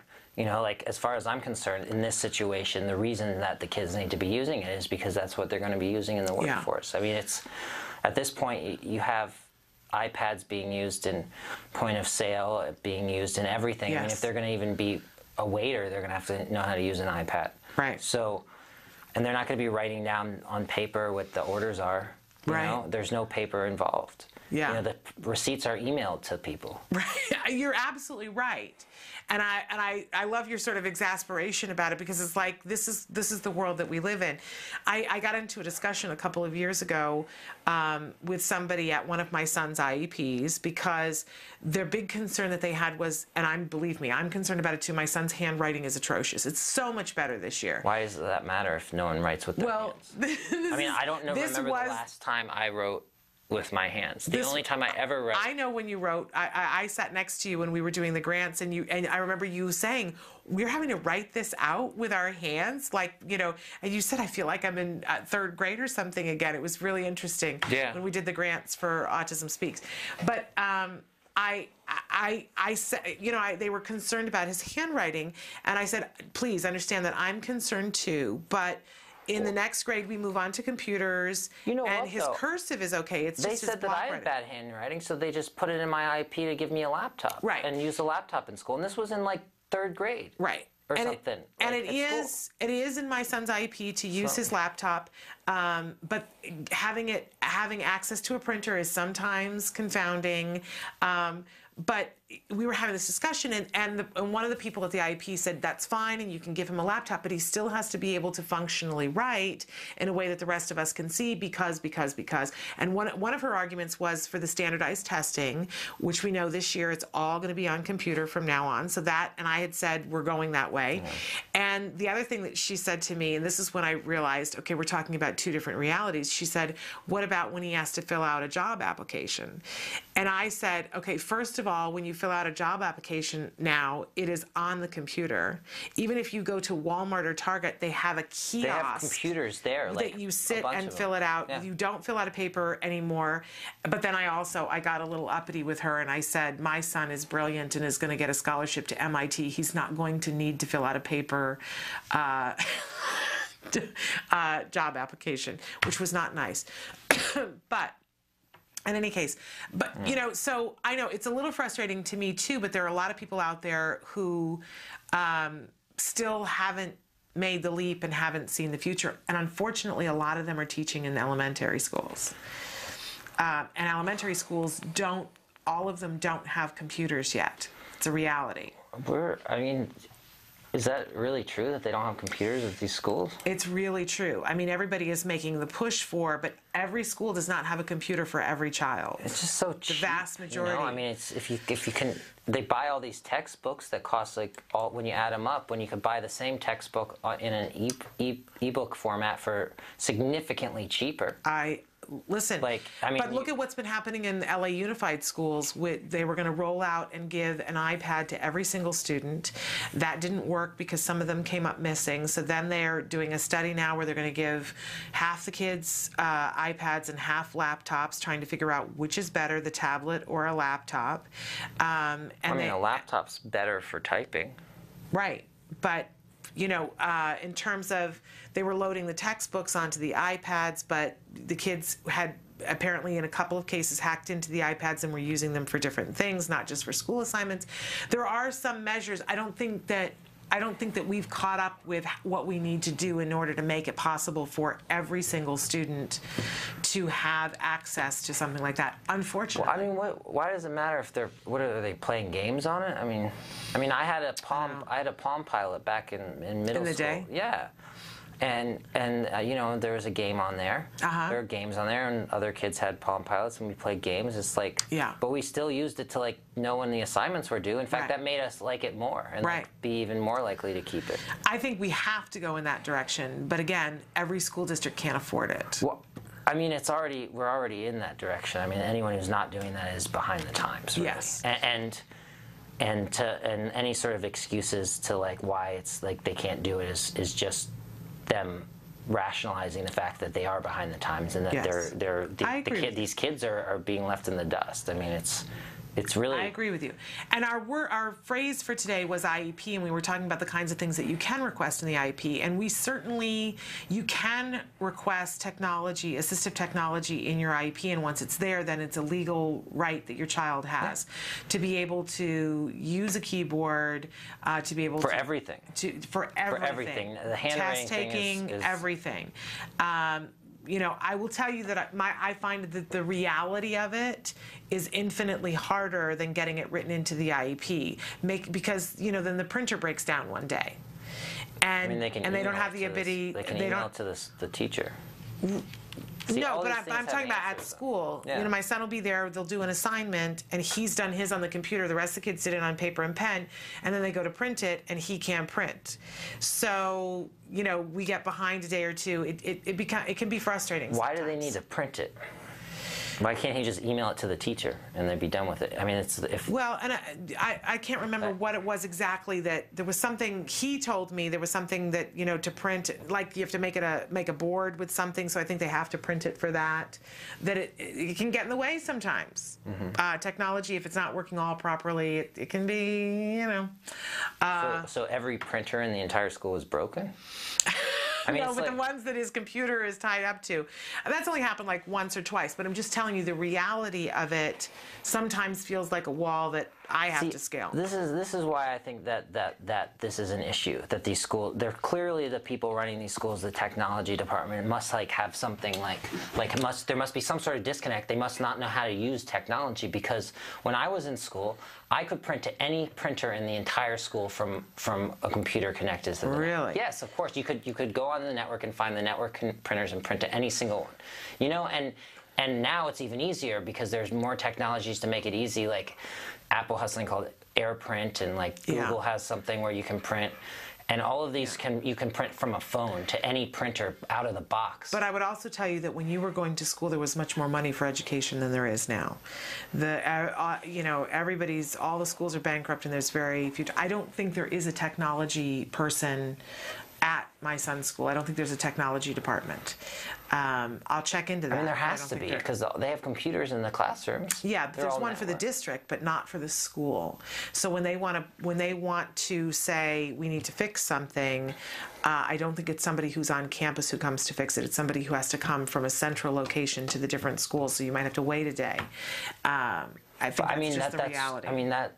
Why would what would they need to fix? I mean, if, if maybe one printer breaks physically, mechanically, but Yeah. like all the other printers should still work, you know? And I'm not a technology person, so I, Yeah. you know, I, am here in the office, and on a regular basis, I, I go, printer's not working, you know, it's I flashing. just think it's important Somebody for, help for parents to to push to make sure and to realize that that there's no excuse.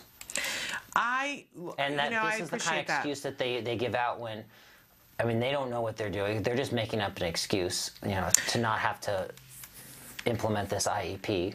I don't think that. I will say this. I don't think that. I and I know when I work here, there are days when I go to print and the printer's not working, and I have to wait for somebody because I don't have the ability. Your generation, you guys know how to push. You know, probably my son could do it much easier than I can because you guys were born to these kinds of things that you know they existed for you. When I was born, there was no printer. there was no printer. Uh, you know what I mean? So for me, a printer didn't come into existence until I was in college. Uh, we had mimeographs. I know these are like archaic. You could go to a museum and see things like this. But I'm saying to you, so we it's it's a whole other language to learn for us. We weren't born to it. Um, so I don't think that it's that they're deliberately trying to not do the IEP. I think they're trying to the best of their ability with some old equipment and not enough funding. I mean, I just you know, it's it's surprising that they wouldn't have to be required to undergo training. Well, they have to, you know, but if I had my choice of sending them to go to get training for how to fix the printer or how to deal with challenging behavior, I would send them to the challenging behavior training, right? And, it, and you only have a certain number, the teachers are being furloughed because there's not enough money to pay them on a regular basis for all the hours they used to work. It's bad right now with, with the economy. Um, but the, I agree with you that the, com- the computers at some point have to become a priority because otherwise our kids will be left in the dust. We have to take a break in any case. So let's take a break and then we'll come back for one more segment with the fabulous Alex Plank. Stick with us.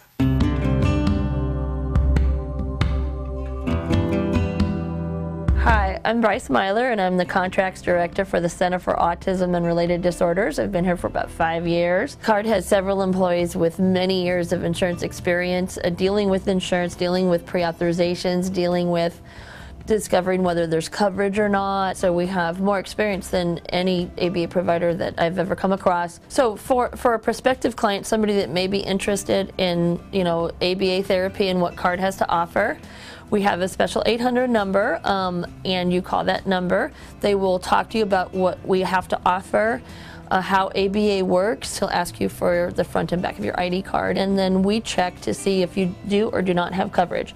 If you have coverage for ABA therapy, we try to do whatever we can to set it up where we can bill for you and you don't have to fight with the insurance company every month to get your claims paid. For California residents, we recently did a series of insurance trainings all over the state, and you can click on the link below to watch pretty much the full presentation. It has a lot of information how you can get your insurance company to to comply with what they're supposed to do, uh, understanding the networks, and many other um, valuable pieces of information.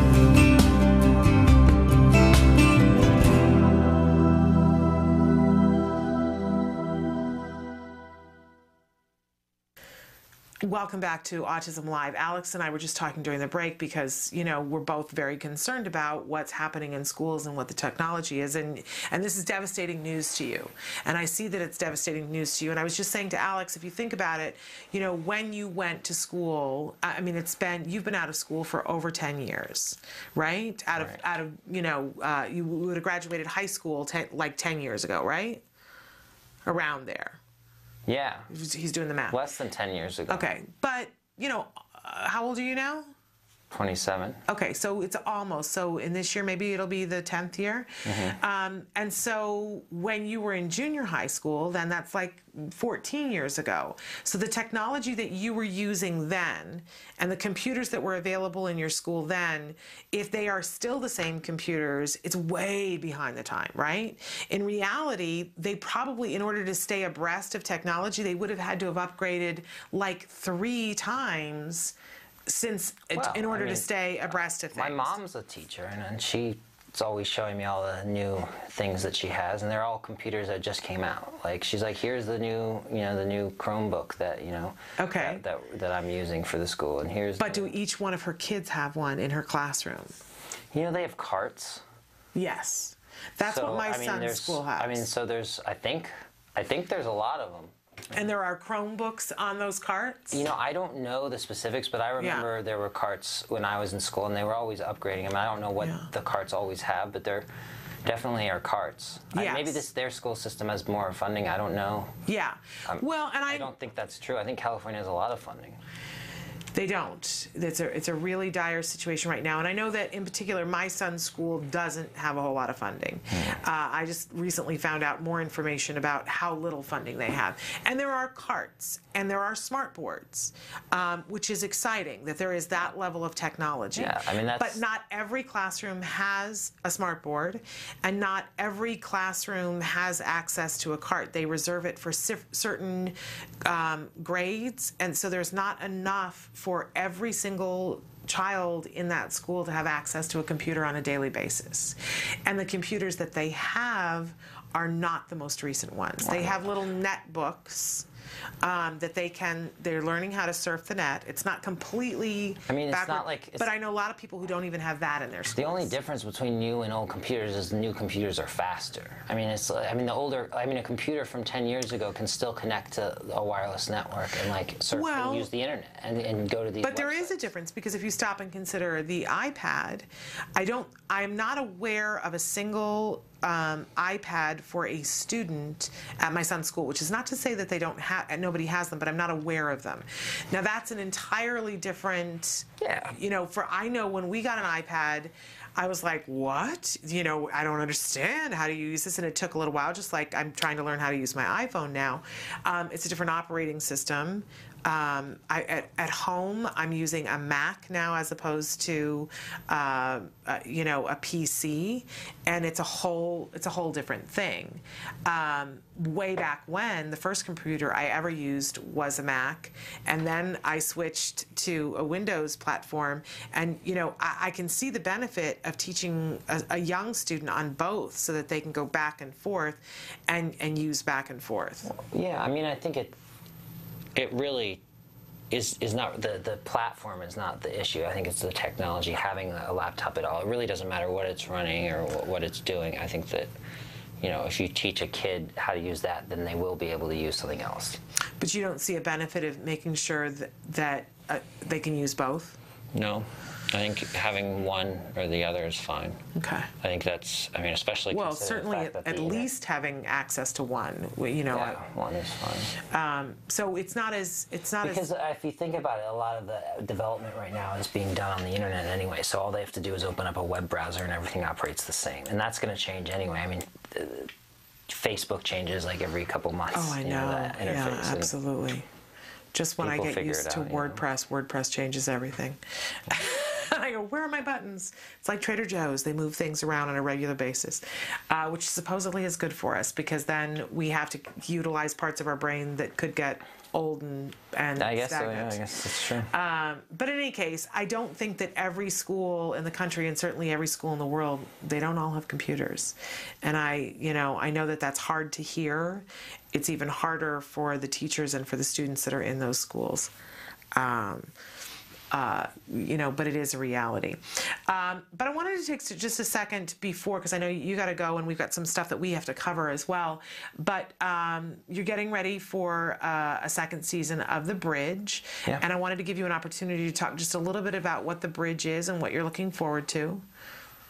Sure. Um, the Bridge is a show on FX about a detective uh, who's actually on the autism spectrum. It's uh, the border between U.S. and Mexico is where all the crimes are taking place, and she uh, sort of relies on me as her consultant to help her portray uh, autism authentically. And it's played by Diane Kruger. Right. And so the actress, you work with the actress to help her to to give a very realistic portrayal, and it has been critically acclaimed. Her Yeah. portrayal, both of this of this character, um, but also uh, of the way that. ASD is being portrayed on the show because it isn't an overwhelming um, you know what's the what's the phrase I want? It's not as if the whole show is a is a showcase for that. It's a Oh, it's part of who that, this woman is. just a trait. Yeah, that's Yes. who she is. Yeah. and it's being done in a very subtle and realistic way, thanks to your input Yes. uh, into the show. And you are a very integral part of the show. But also, you know, you you were, had a small role on the last episode, and we certainly are hoping to see more of you as an actor on the show. Um, so we're going to look forward to that as uh, as the year goes on, and and this was a very exciting venture for you to be on the Very set. exciting. It was exciting. and I learned a lot of uh, about this. I got to work directly with the writers and producers, and Yeah. you know, be in meetings that normally you would you know, Yeah. spend years working up to. But you know, I was doing this because of the fact that I'm you know knowledgeable of autism and also of the film industry. Went to school for film, so it was Yeah. a perfect fit. And I think that is. rarely will you find that in a right away. Yeah, and and what a great opportunity to have such a huge influence.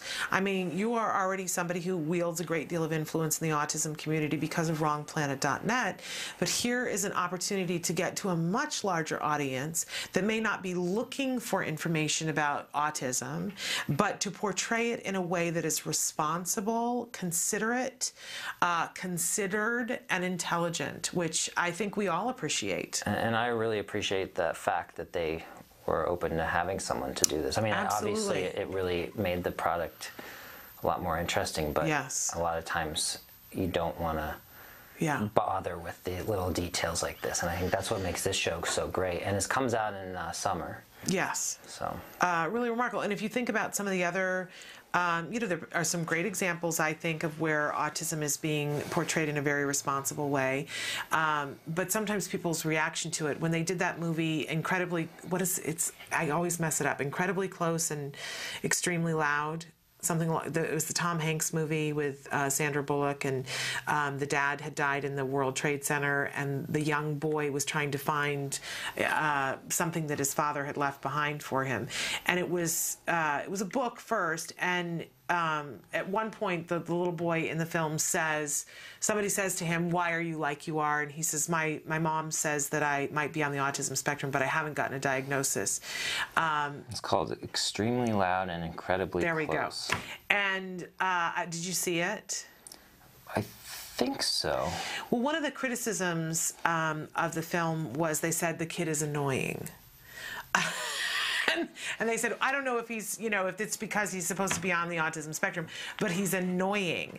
And this was some of the criticism that, that came out from the film for, for the film, and a lot of us were outraged by that. You know, it's interesting because people watch films and they get the, the, they take away the completely wrong. Uh, I know. I just watched this amazing film, which I highly recommend, called The Wolf of Wall Street. Oh, I haven't seen it yet, but I've heard good things. And you know, I was reading an article by someone who was talking about how it glorifies, you know, the uh, evil people on Wall Street who are doing drugs and and a lot of other things. You know, that's not really morally. That's not the point right. of the film. Well, I mean, the the guy is doing all that stuff, but the whole point of the film is that, that this is a bat. Like this, you know, this is the the evils that like you know you can sort of give into if you're in like this environment and how you know dangerous that is and how like it, it ends up ultimately resulting Don't give away anything because we don't want Well, to. we don't want to give away a plot point. it's a, But- based on a true story that Okay. was in the news so Okay. Well, I didn't even know that. But interesting, yes, people do frequently walk away uh, with the wrong thing. And all I've heard about that film is how many times they use the F bomb in it. That is all I have heard about that film, uh, is that the, it's used like 300 and some odd times uh, in the film. Yeah. So, uh, not one we're going to take our children to. Uh, but in any case, all fodder for more thought, for more discussion on another day. But we thank you for being here. I'm we look forward love to coming the bridge. and I hope that uh, you guys enjoyed listening to me and we do I will be back soon Okay, spectacular. We'll plan on seeing you hopefully next week. Uh, we're going to take a break and then I'm going to come back and answer a couple of questions that you guys have written in, and we've got a news story for you, so stick with us.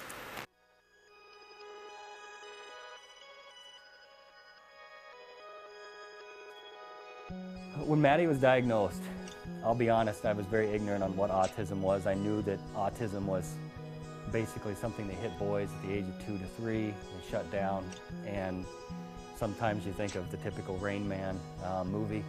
Um, and with Maddie, she was doing all the same signs and symptoms of a, of a typical child with autism spectrum disorder.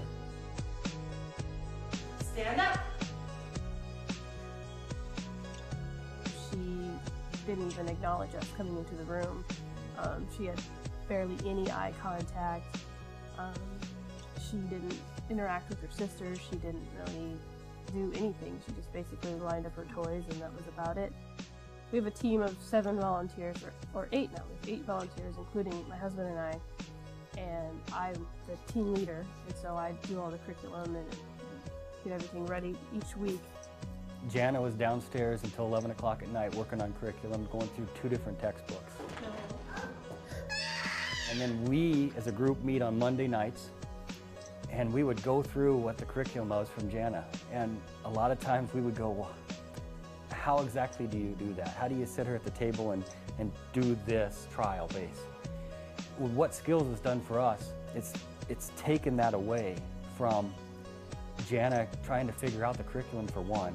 She can go down, or on our, even our laptop, and she can sit down and through all these questions, it comes up with the different programs. At least for me, it was a relief off my shoulders. I was worried that I might be missing something, um, missing a curriculum that maybe she needs to know. Where skills, they have every every possible thing your child needs to know from zero to seven. They have a program for that. What noise is this? Job! Every program that we did with her, I knew it was specific for what she needed to learn. Because before skills, it was a lot of, okay, well, is that really age appropriate for a two-year-old? You know, because it's not generalized. It's anywhere from zero to seven. This is what your child needs to know. In most in most manuals, you'll find. Um, but for this, okay, yep, she should be learning this. And no, she's not four yet. She doesn't need to know that yet. We are so fortunate that Jana was able to attend a conference put on by CARD that opened the door for skills and that um, there's no looking back for us. We started using the program in November, and it seemed like by January something just clicked, and she has completely kind of came out of her fog that she was in for quite a while. I have never read a documented case on any child that has not benefited anything from applied behavior analysis. And uh, now with this new skills and being, you know, like the E version of ABA, I can't imagine it doing anything harmful to their child. It, it's nothing but exponential growth for us.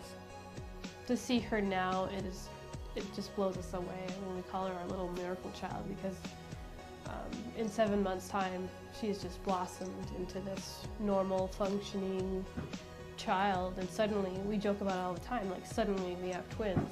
If you're even thinking about doing it, do it. Because the absolute worst thing you could do is do nothing at all.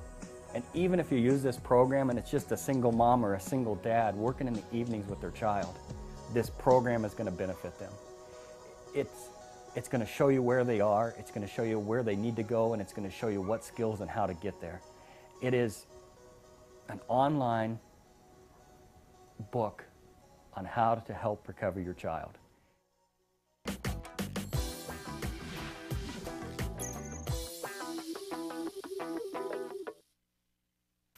Welcome back to Autism Live. A news story from the Autism Daily Newscast today talking about insurance coverage in Colorado. Uh, that there is insurance coverage for uh, for autism in Colorado, but there is a gap at this moment in time. Uh, there is a gap in insurance coverage for children with autism. KOAA5 news report reported that the Division of Insurance adopted new policies following changes to the Affordable Care Act that eliminated lifetime caps for treatment. Parents have since reported that this change has dramatically reduced the amount of autism therapy covered by insurance companies. Um, and in in the this entire story, you can find it on Autism Daily Newscast. But there are some children that it's being reported that are in a week losing their funding that that's covering the cap in a week what would have taken 6 to 18 months before. So we want to encourage you to read the entire story on autism daily newscast and they're telling you that if you have a problem if you are in the state of colorado and you are having an issue they are recommending that you report it to the division of insurance. Um, that is coming directly from their communications manager vincent plymell um, there have put an emergency measure in for the next 120 uh, days that during that time the Division of Insurance said it will hold additional public hearings and conduct more studies on how therapy should be covered. But so for 120 days, um, my understanding is that you will be able to continue getting your coverage, but you should also report your difficulties as soon as possible. You know, when these things happen, uh, when a lot of people make a lot of noise very quickly, then uh, things can change change. So don't take a wait and see attitude about this. If you feel that you are in that gap and that you're losing services in the state of Colorado, make sure that you report it to the Division of Insurance. And to read this entire article, you'll want to go to autismdailynewscast.com. We're going to take a break and come back and look at some of your answers to today's question of the day. Stick with us. The Institute for Behavioral Training provides courses in applied behavior analysis for the treatment of autism. Access IBT e-learning videos on the move and learn at your own pace.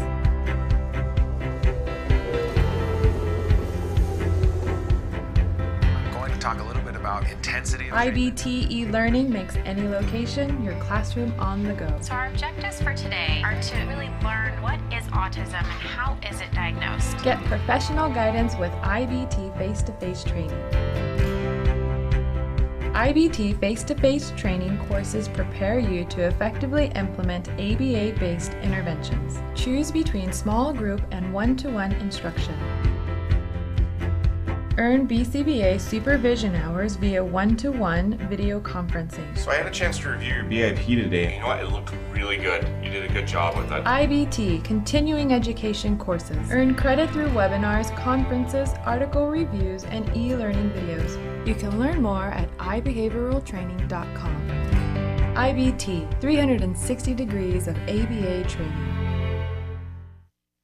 Welcome back to Autism Live. You know, we encourage you to write in and ask questions and to answer questions.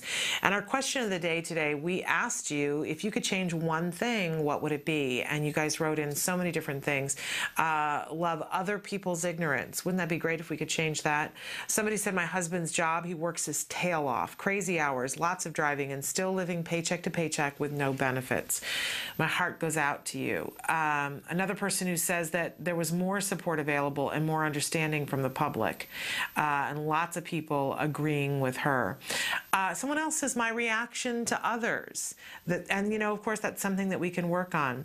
Uh, I love this from Asperger's, Autism, and Fathers. They wrote in and said the problem is to change one thing is to change everything. Hindsight is great, but it's just that. If it had been a good idea at the time, you would have done it. Be kind to yourself. What a great message. Uh, another person who says social work in general, because they're just out of school, learned it all on paper, judge that, and that we're all judged before you start. The system stinks. It certainly can. There are some good social workers out there who haven't lost their desire to be able to help. Uh, another person who said people's awareness and ignorance about ASD. Absolutely, we'd all like to change that. One parent wrote in and said that what they would change is that my son did not have autism. I want him to know and experience life in every stage. I don't want him to remain in his three to four year old mind for always. I want him to date, marry, have kids, grandkids, and fuss about how a president isn't doing enough. I want him to vote. I just I just took my oldest to college yesterday and my autistic son is 18 and that isn't going to happen for him. That scary excited feeling of a life change. I'm not mad. I just wish I had that wish. I'm just a little sad for him. So I don't care about other people and their ignorance today. I wish I could give my son life experiences. I'm so glad that you wrote that in because it's good to say where you're at, right? And to acknowledge where you're at. And I would encourage you to read The World According to Matt and to reach out to Liz Becker, who talked about her son when he was 19 who wanted to move out but was in no way shape ready for that to happen and all the things that she did you know there's a piece that comes from as Liz said, meeting our children where they are and accepting where that is. And yes, there is some mourning sometimes and there is some frustration sometimes because we had different hopes for them. That's all part of being a parent and we acknowledge that and there's you know i would never take that away from you. You're entitled to everything that you think and feel but that doesn't mean that it's over and it doesn't mean that it's the whole truth. Um, and that there aren't more things and that excited feeling that can't come. I am sure i'm 100% sure that at some point somebody said to liz becker your son will never live on his own. And look at how brave and how brilliant she was in helping him to work through all of the individual steps to the point where he could live on his own. Um, and this is why I say she's an inspiration to me and she's an inspiration to all of us. But I hope that, and this is why we're talking about blogs this week, because, you know, one per, hearing one person talk about something sometimes doesn't do it, but hearing it from the horse's mouth, somebody who's been through it and been in similar shoes, standing in a similar place that you've been on a similar chessboard where they felt like it was over and then they persevered, knowing that somebody has gone before you and done it sometimes is all you need to get back in the game. And and I really think that you and Liz would have a lot to talk about. Um, so I encourage you to do that. And and if you and somebody had written in a blog earlier that they're reading that they're loving, if you have a blog that you want us to feature here on the show, absolutely write in and let us know because that's what we're doing this month of January is pointing to these blogs and saying, look, here is somebody's story. Here's somebody who's telling it in a different way. Maybe you can hear it in a different way. I'll tell you, it's balm for the soul, right? Uh, we're going to take a break, and when we come back, we're going to answer uh, a question that somebody had written in on the live feature. So stick with us. Dr. Doreen Granpeesheh is the Dr. Doreen is an expert in autism. Doreen Grand Pichet. Dr. Granpeesheh. Dr. Doreen Granpeesheh. Dr. Doreen Granpeesheh is a visionary in the field of autism, and now you get to ask her questions every Wednesday at 10 a.m. on Ask Dr. Doreen.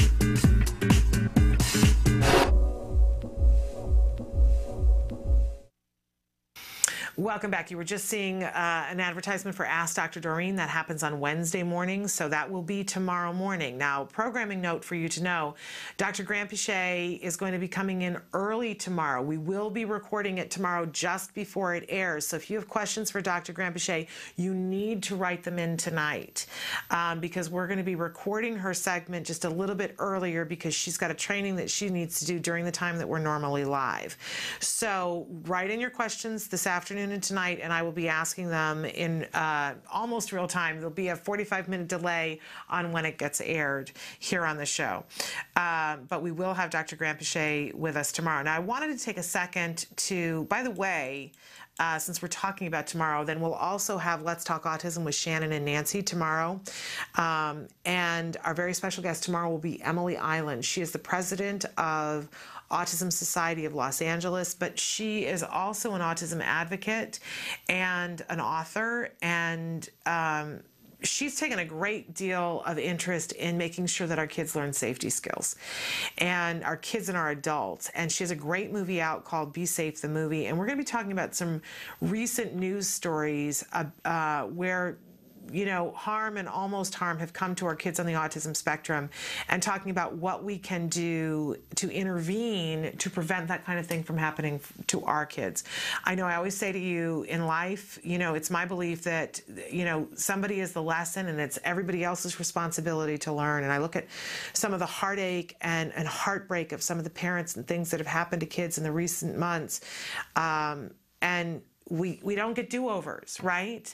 And i and i feel for them. I can't imagine and i i thank god that i am not the example um, today. But i know that i have a responsibility to learn so that i'm not tomorrow. The parent who's sitting there devastated because their child didn't have the safety skills right? So tomorrow emily's going to be helping nancy and i uh, to answer what we can do in some of these instances. Really breathtaking, uh, literal taking your breath away, some of the things that can happen to our kids. Okay, um, I wanted to answer, uh, at least for my part, and then we are going to ask one of our experts more about this, uh, probably Dr. Tarbox on Thursday. But hi, Shannon. I'm loving all the focus on quality ABA. We're really going to be focusing on that this year. But as a potential future BCBA, can you or perhaps Dr. Tarbox explain how a newly qualified BCBA is supposed to get all the experience you recommend? I wouldn't blame any parent for not wanting a newbie working with their kid, but the experience has to come from somewhere. And at some point, a new therapist will have to take the step from shadowing a more experienced professional to going it alone.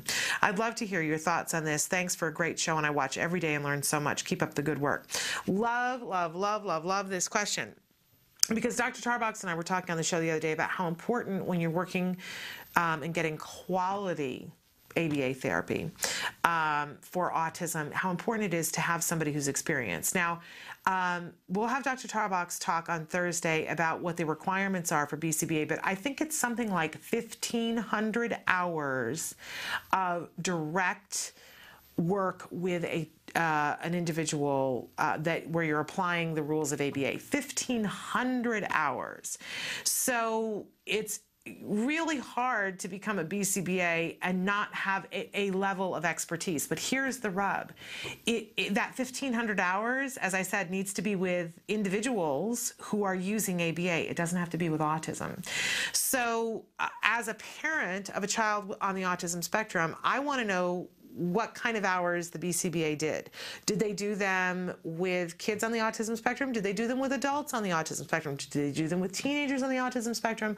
Or did they do it working for a business where they were working with people who weren't on the autism spectrum and they were learning corporate ABA skills. Um, that's what I want to know. Um, and I also want to know who was supervising them, like what organization or who was supervising them, because I want to know that they were they were shadowing somebody who was doing quality ABA. One of the stories that we told last week. Um, I was talking about when my son had already been getting therapy for over a year, and I was at a play date with someone, and their older son was getting ABA therapy, and the therapist decided to go home all of a sudden because the child, I, I cannot remember whether the child yelled at her or hit her. Um, and she said, Oh, well, we're done for the day because he's just in a mood, he's in a snit, and so I'm out the door. And it really brought home for me the difference between just one of the many differences between the kind of ABA therapy that I was receiving because if if a therapist had done that uh, and I was getting services from CARD. Uh, if a therapist had done that in my home, they would have been fired. I, am comfortable, uh, or or at least given some sort of training because you don't leave you don't leave. What that teaches the child is if I hit you or if I yell at you, I'm done for the day. Woohoo, right? Um, so you know, and I and I do recall one of the things we didn't talk about with Dr. Tarbox the other day was I do recall having a conversation with the mom a couple of days later saying, "Do you still have that therapist?" "Oh yeah." Did you talk about it in your clinic about the fact that the person left? "Oh yeah." And did the supervisor not like say we just we're really sorry and that'll never happen again. The person was bleeding internally and had to be rushed away in an ambulance, and that's why that happened this one time, but it would never happen again. No. And it continued to happen. Now, that's not good. Um, like that isn't even articulate. That's that's not ABA, and that's not that that's not even the quality ABA. That's not going to get the job done. And if you've got a certain amount of funding and a certain amount of time, and you have rearranged your life to make sure that your child is going to get quality ABA, you're not going to get it done with that provider. Um, and I don't even know what the name of that provider is, but this is why it's important. Now, you know, I, I, have said before, you know, people are all often squeamish about getting a new therapist, let alone a new BCBA. Um, we always have to leave room for the fact that people have to learn, but we want to keep our kids safe while people are learning. And there are lots of great organizations out there. Uh, you know, I, I talk about CARD because that's my experience, but there are other wonderful ABA providers, and they they all have something in common in that they have a method of bringing somebody through the ranks so that you never just throw a therapist in with a child and you never just throw a BCBA in without a great deal of experience. You know, for a beginning therapist, you learn first in the classroom, then you practice with each other, then you go out and you shadow somebody before you ever interact with a child.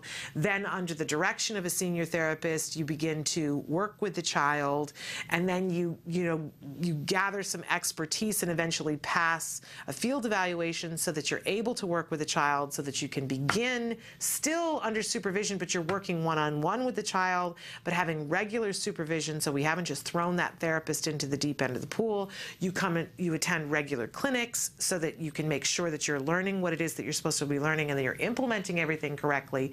And all along the way, that's being overseen by a supervisor. And that supervisor sometimes has a BCBA in training shadowing them and following them and, and learning and growing so that and, and then eventually getting those 1500 hours so by the time that person becomes a BCBA, they are already extremely, extremely trained and adept and an expert. Um, but again, you know, there is another path that you could get the BCBA where you could become very good and, and very knowledgeable about ABA, but know nothing about working with a child on the autism spectrum and have no experience with that. So I think, you know, that's what we were talking about. I will have Dr. Tarbox answer it as well. But, um, you know, if somebody has had exposure to quality ABA therapy as they've been going through those hours, they should be doing a, a, really superlative job. So, Emily, are we taking a break or do you want me to just power through to the end? All the way through to the end. Okay, so I want to do a little bit of programming note here um, about, again, tomorrow, Ask Dr. Doreen. Dr. Doreen Granpeesheh will be here, but we will be pre-taping that episode uh, a little bit earlier, one hour earlier. So if you want your questions answered, you're going to have to write them in in advance. Okay, we're also going to have a really remarkable young man uh, who's going to be with us talking about uh, there's a new product coming out tomorrow. Camp Discovery has an update. Uh, this is a game that you can play on your iPad, does a lot of different things on the iPad. And if you are a Skills subscriber, it links to your Skills account and all the games that your child is playing, it will track their progress. So they'll be playing a game, and believe me, it is so fun to play, uh, and they'll be enjoying it and they'll be making progress, and you'll be able to track what it is that they're doing. Great app. Uh, you're going to love it. So, um, Christopher Miyaki will be with us tomorrow to talk about that as well. Then we have Let's Talk Autism with Shannon and Nancy. Nancy Alspaugh Jackson will be here over the weekend. Nancy and I uh, and my husband took our two boys, uh, Wyatt, Nancy's son, and our son, Jem, and we went to Knott's Berry Farm. Now, I haven't been to Knott's Berry Farm since I think our son was diagnosed. So it was really interesting. You know, I go to Disneyland quite often, although I've not been since they changed the guest assistance pass. Uh, so it was interesting to sort of see how they do it at Knott's Berry Farm and have that experience. So Nancy and I are going to talk about, you know, what we loved, what we struggled with, uh, what going to Knott's Berry Farm can be like when you've got kids on the autism spectrum. Emily posted a picture. You can see our boys hugging Snoopy. Uh, they had a good time. I will I will start the conversation there. So that's really remarkable, and it was great for us to get out with the boys and to do that. It was really a remarkable day. So Nancy and I are going to talk about that. There's a lot of news stories to cover. And of course, we're going to have Emily Iland. She's going to be talking about how we keep our kids safe. You definitely want to check out her film, Be Safe, the movie. All of the actors in the movie are individuals who are on the autism spectrum or real um, social workers and police uh, um, officers, because there's policemen and women in the film um, and they enact different situations that may come up and go through it and look at it from everybody's perspective the police perspective, from the person who's on the autism spectrum. Uh, really a remarkable film working towards keeping our kids safe. So that will be tomorrow. Then on Thursday, we have Dr. Adel Najdowski with us. We have Paul Simmons from Autism Radio is going to be with us on Thursday, and Dr. Jonathan Tarbox is going to be with us as well. And again, we're going to continue to feature bloggers from the autism blogosphere for our blog AURAMA, A-U-RAMA. Uh, really excited to give you that information and, and thrilled when you guys write in and say, hey, here's a blog. I always love to be turned on to a new blog. So uh, continue to do that. We are listening and we're reaching out to those bloggers, asking them if they'd like to come on the show. Uh, we're hoping that the mom who blogged recently about being on an airplane we put in a request to her to see if she'd like to be on the show as well. All right, we're out of time. I'll be back tomorrow. Until then, please give your kiddos a hug from me. Bye bye for now.